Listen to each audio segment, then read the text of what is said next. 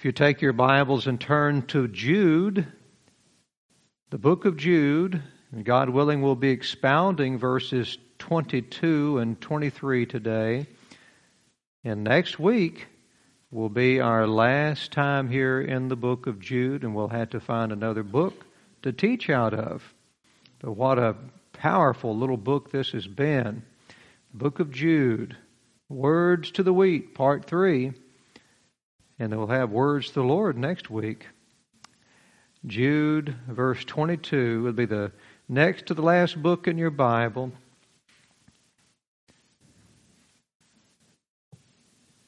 Last week we continued our study of Jude's words when Jude was speaking to the true children of God. And he was telling us, after uh, telling us all the awful descriptions of these false teachers that have snuck into the church. And boy, do we have some false teachers that have snuck into the church.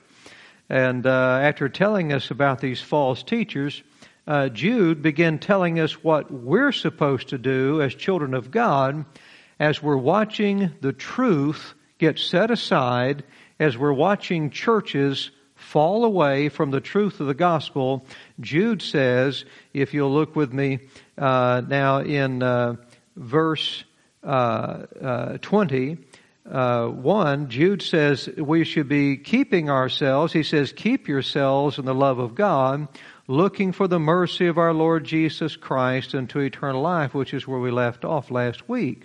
And we learned that Jude is not telling us that we have to keep ourselves saved. Now, a lot of people could read that when he says, keep yourselves in the love of God. They could be uh, confused by that because it's impossible to be saved and to be ultimately condemned. It's not possible. Nevertheless, we do have an obligation uh, to not be like Jesus' other disciples who, in the Gospel of John, chapter 6, they followed Jesus for a while, and after being confronted with the truth of the gospel. Uh, that were, wasn't what they were following him for. They were in in it for the benefits, you know, the free food and the miracles. And, and when he confronted them about the gospel, the Bible says they turned and followed him no more. So faith in Christ is the work of God. And the work of faith that God begins, He's always faithful to complete that work. So God gives us both the obligation to continue to believe in His Son, but He also gives us the assurance that we will. Does that make sense? We have the obligation to continue to trust in Christ, but we have the assurance that God's Holy Spirit will continue to cause us to trust in Him. In uh, 1 Thessalonians, if you're taking notes, 1 Thessalonians chapter 5, verse 23 and 24, the Apostle Paul said, In the very God of peace sanctify you wholly, and I pray, God, your whole spirit and soul and body be preserved blameless unto the coming of our Lord Jesus Christ. Now, how are we blameless in the sight of God? Through our faith in Jesus Christ. Because Jesus is blameless. God said, This is my beloved Son in whom I am well pleased. So, because God has imputed to us the righteousness of Christ. We stand blameless in Him. But listen to how Paul finished this. He said, Faithful is He that calleth you, who also will do it. So God not only called us to be blameless in Christ, but He will do that very work to preserve us unto the coming of his son. So while others fall away from the faith, the true believers shall continue in it. We keep ourselves in God's love, as we said last week, as Rahab's uh, family kept themselves in her house, hid behind that red rope, which was a, a picture of our covenant in the gospel message. Now, go ahead and moving forward in our study this morning, we're going to come upon some verses that can be difficult for us to understand.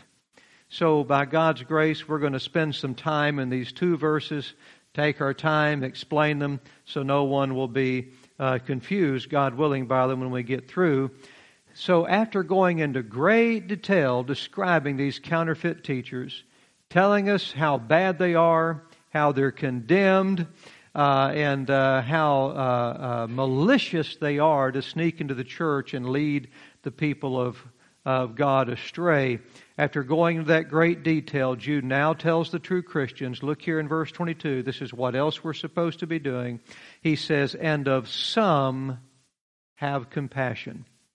And of some have compassion. Now, Jude's description of these counterfeit clergy has been grave and to the point, has it not? Very grave, very heavy words Jude's been using.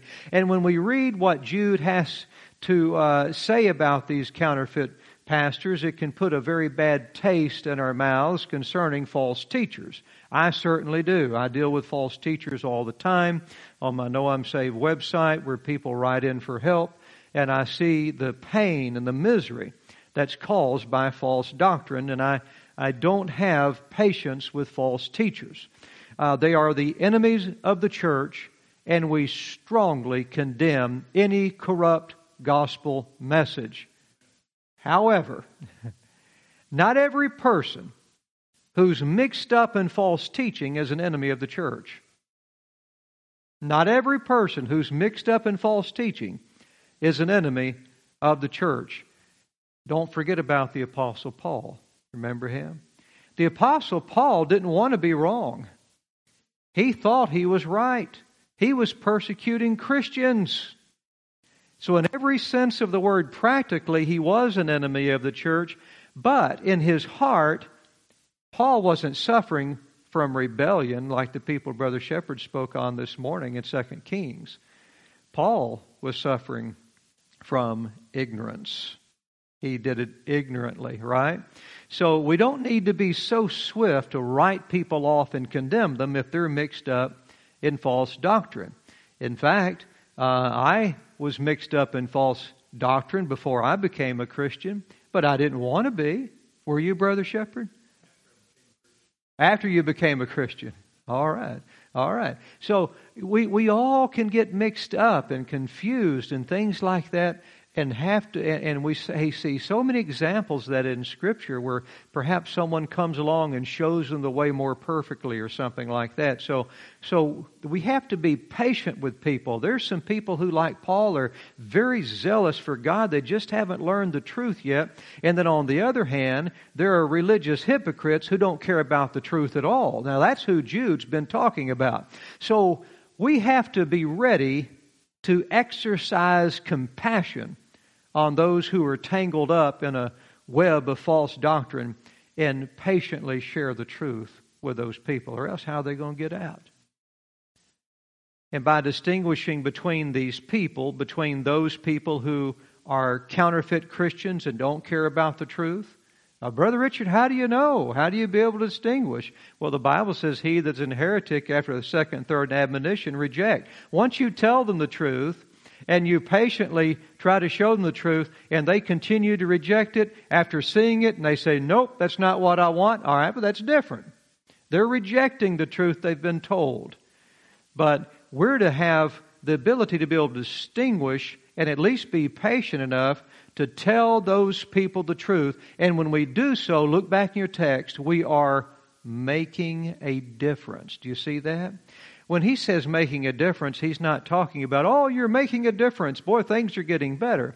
The making a difference here means that we're making a distinction between those who are searching for the truth and those who are rejecting and corrupting it. You see that? You're making a difference between the two groups. The Greek word translated difference here means to separate thoroughly. Kind of reminds me of separating tares from wheat, right? You're able to tell the difference between the tare, the wheat, between the sheep and the goat. That's making a difference. That's separating something thoroughly. And so the literal translation of the Bible puts it this way In pity, some making a distinction. Now, if you have a different translation of the Bible, yours might say something to the effect of have pity on those who are in doubt because the Greek word translated difference here in the King James uh, can also be translated doubt. But I actually believe the King James translators got it right here. When I study the context, in light of uh, what Jude has said before, it makes absolute sense. So I believe the King James translators have it right. Uh, but the truth is, some people are weak. Some people do struggle with doubt, and we do need to be compassionate toward them uh, and make a distinction between them as, as well. But uh, I don't believe that's what Jude is saying. So have compassion on some people, making a distinction between them and those counterfeit clergy. Verse 23, and others, Jude says, save with fear. And others, save with fear. Now, the salvation of the lost is the work of God alone. So Jude is not saying that we can actually save anybody. I can't save you. The work of salvation was completed 2,000 years ago on the cross, okay? And it is the Holy Spirit alone who takes a person and draws that person by the Father's will to put their faith and trust in what Christ has done for us. But by preaching the gospel of Jesus Christ, we do participate in the salvation of lost souls. And, and it is absolutely amazing to me that God lets us have a part in that work. It's just amazing to me that in God's great wisdom and God's great love for us, He's chosen to include us in the process of His saving work. We don't know how many people. Uh, I have people come on the website all the time getting our, our, our Knowing I'm Saved books and whatnot, and and I wonder sometimes, I wonder if one of those came from a sticky tract that was put up. We just don't know. But they're coming in all the time. And I thank God for it. I had two uh, write for help this week while I was in Kentucky, and one from the United Kingdom come into the website as well. And uh, I just thank God for that. Y'all keep praying for these people. They're wanting to know the gospel. They're wanting to, to know Christ as their Savior. But by preaching the gospel of Christ, we participate in the salvation of lost souls. And it's amazing that, that God would include us in that process, as the Apostle Paul said in the book of Romans, chapter 10. Romans chapter 10, verses 13 and 14. Paul said, For whosoever shall call upon the name of the Lord shall be saved. That means trust in his name. But then he asked this question How then shall they call on him in whom they have not believed? And how shall they believe in him of whom they have not heard? And how shall they hear without a preacher? Definitely, the preaching of the gospel is necessary for the salvation of a lost soul.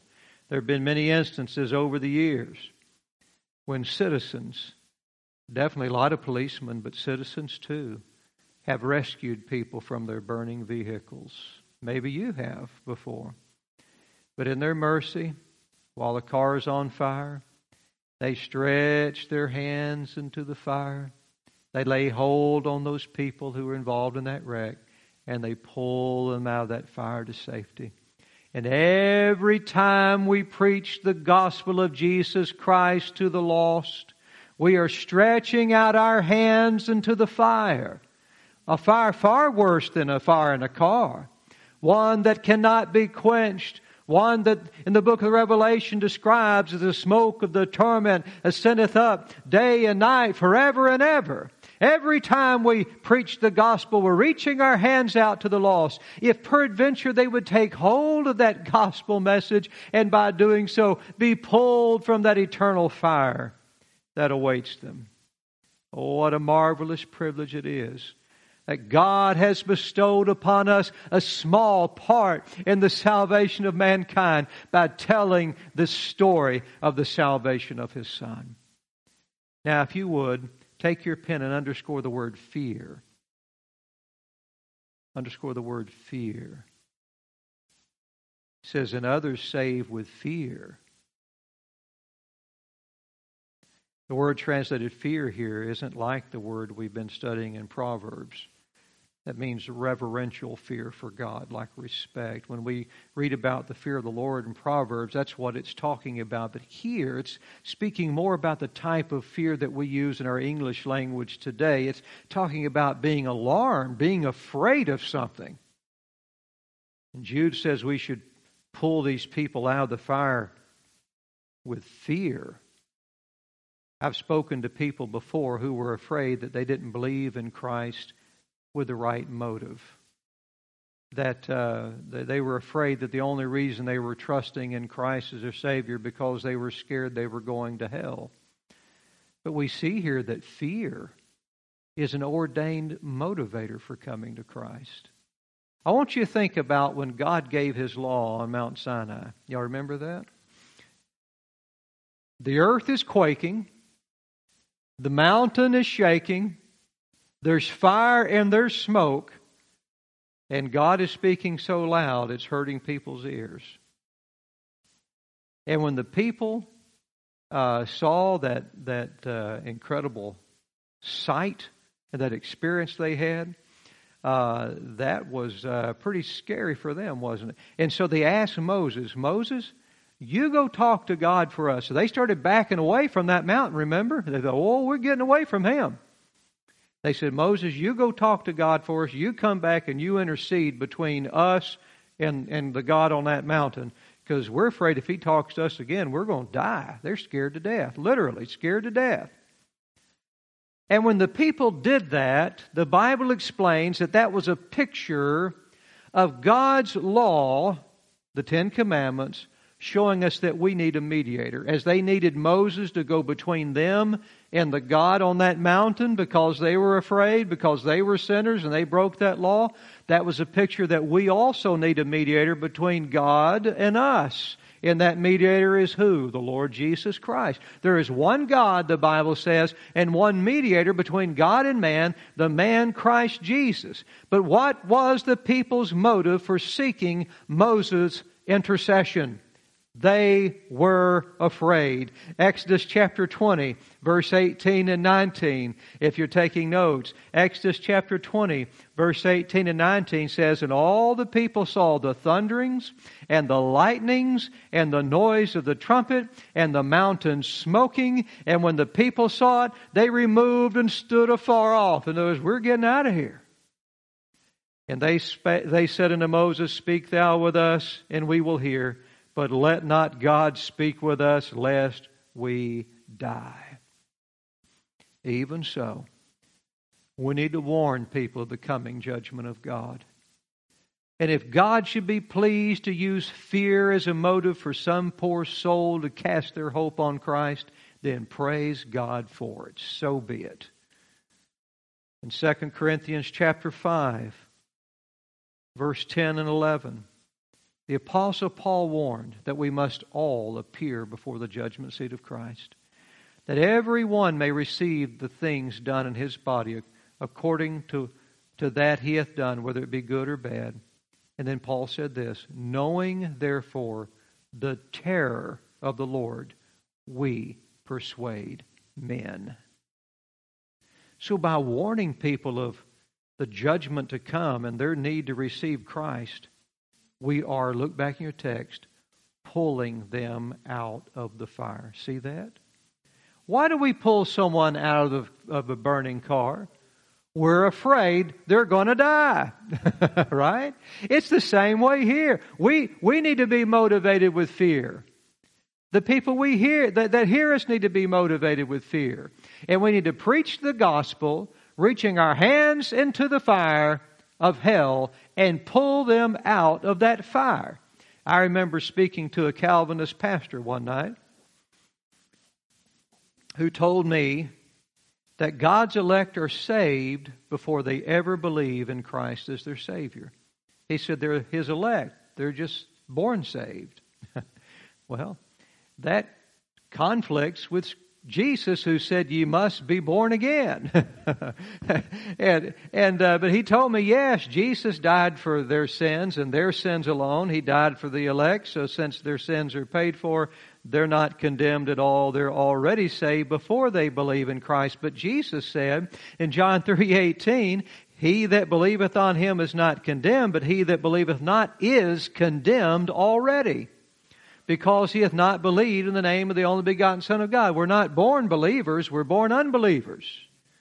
So if someone is in a state of unbelief, that person is in a state of condemnation. That's biblical.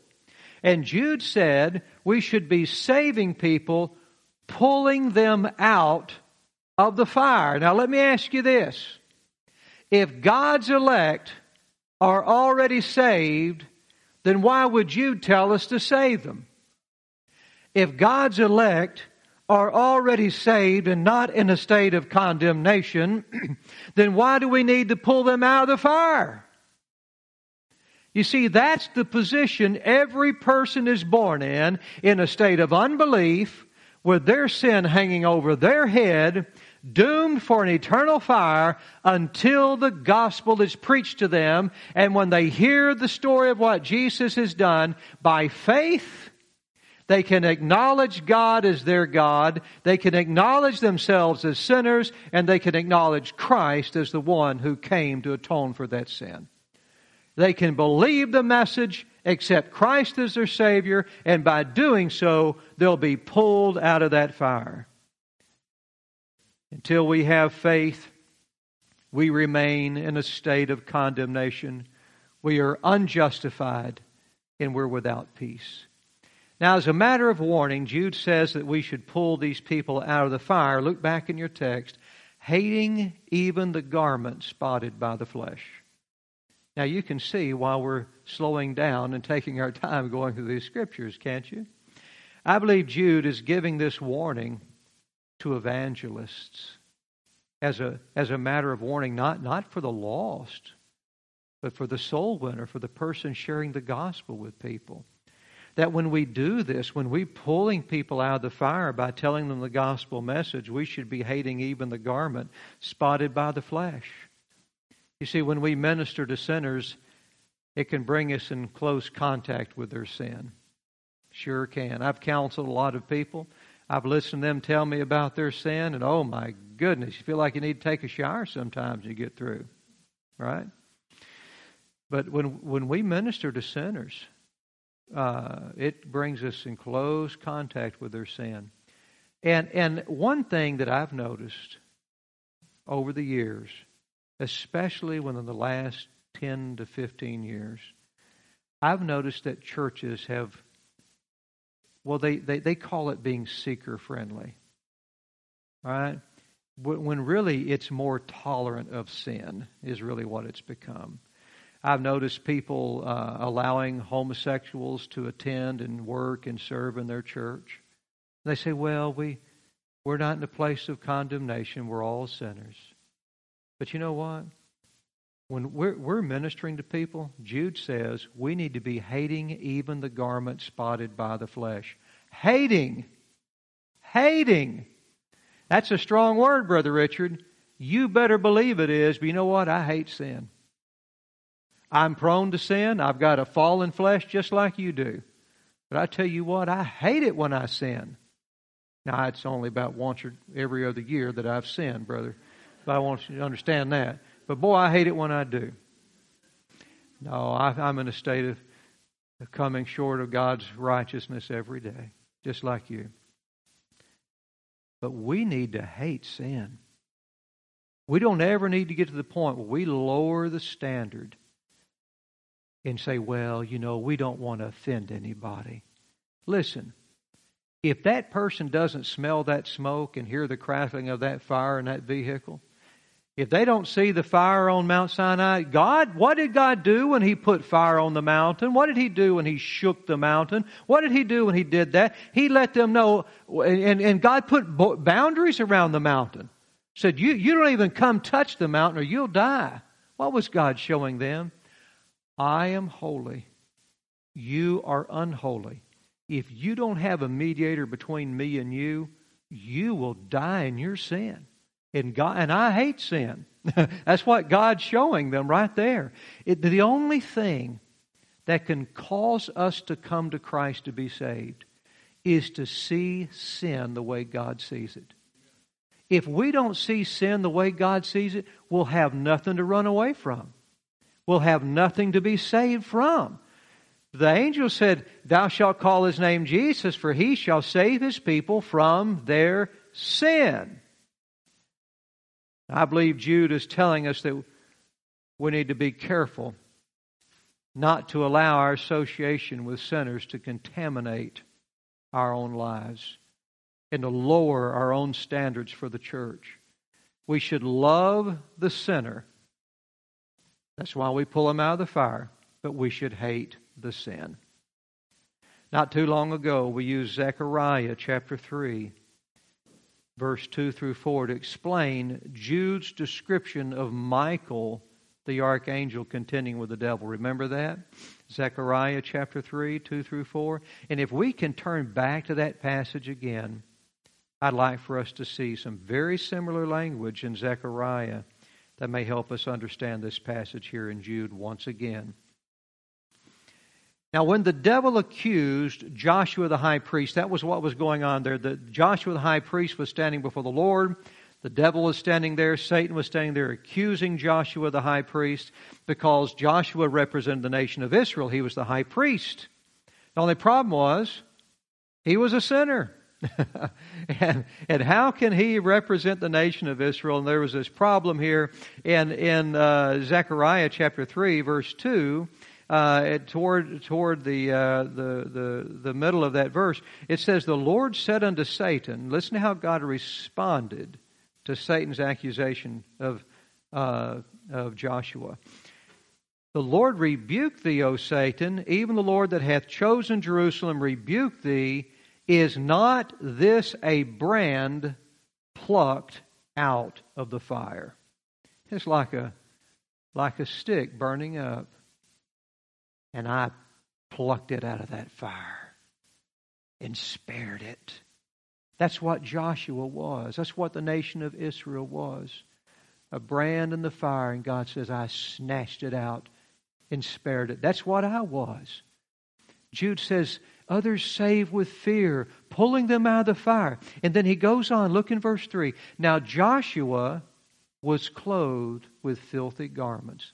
Isn't that what Jude says? Hating even the garments spotted. Pull them out of the fire, but when you pull them out of the fire, you hate even the garment spotted by the flesh. So it says Joshua was clothed with filthy garments and stood before the angel. The angel's Jesus. And the angel, I'm sorry, and he answered and spake unto those that stood before him, saying, Take away the filthy garments from him. He wasn't saved in his sin, he was saved from his sin. The Lord didn't say, Well, I'm just going to take away the penalty and let you continue in your sin. He says, I'm going to take away the penalty. I'm going to make you unqualified for hell, but I'm going to make you qualified for heaven. Now, how did he do that? He says, Take away the filthy garments from him. When Jesus died on the cross, do you know what happened to my filthy garments? They were put on Jesus. They were put on Jesus. And then he says, And unto him he said, Behold, I have caused thine iniquity to pass from thee. It's gone. And I will clothe thee with change of raiment. what happened in, with Adam and Eve in the Garden of Eden? God took away the filthy garments. He took away the, the, the, the, the fig leaves that they sewed themselves together. He took those garments away. What did he do? He gave them a change of raiment. He put on them the skin of an innocent animal that died in their place. And now what does God do with us? He takes away the filthy garments and he clothes us with the righteousness of Christ who died in our place. He says, I'll give thee change of raiment.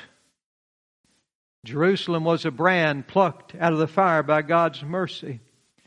God loved Joshua. He pulled him out of the fire, but Joshua was clothed with filthy garments. And what the Lord does with Joshua shows us the attitude that we must have when evangelizing the lost.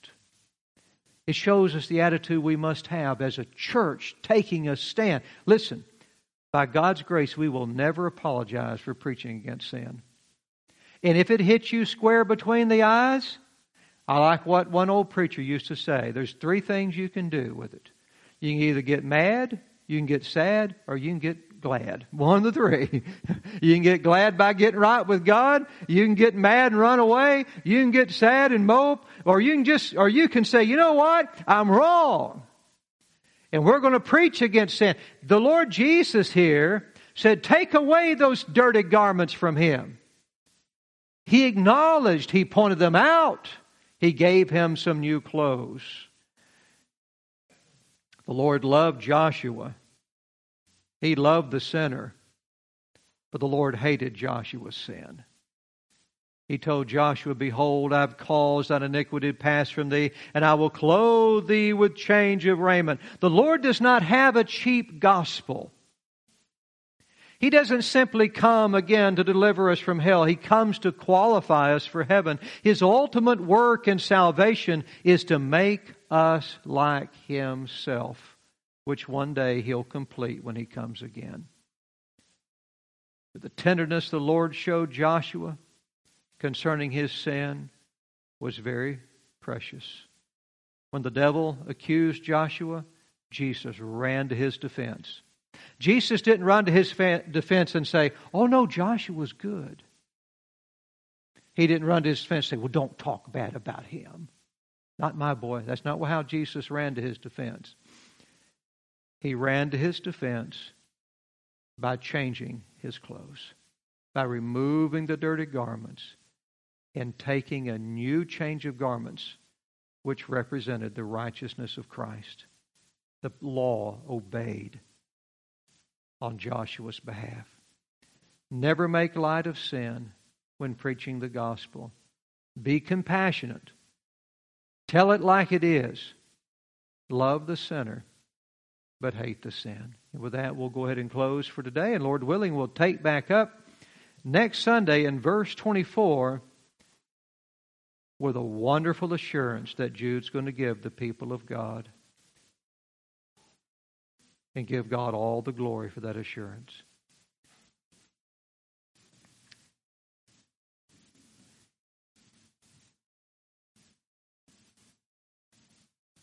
It's good to have uh, uh, Gabriel Rapon and his mother with us this morning, and uh, uh man hadn't seen in years, but um, who got COVID, and um, and uh, we prayed for him a while back, and he's grateful. And so he and his mom came here to be in church with us today. And he's still um, uh, suffering from uh, uh, ability to be able to breathe as he should and all. And he's wanting to get back to work.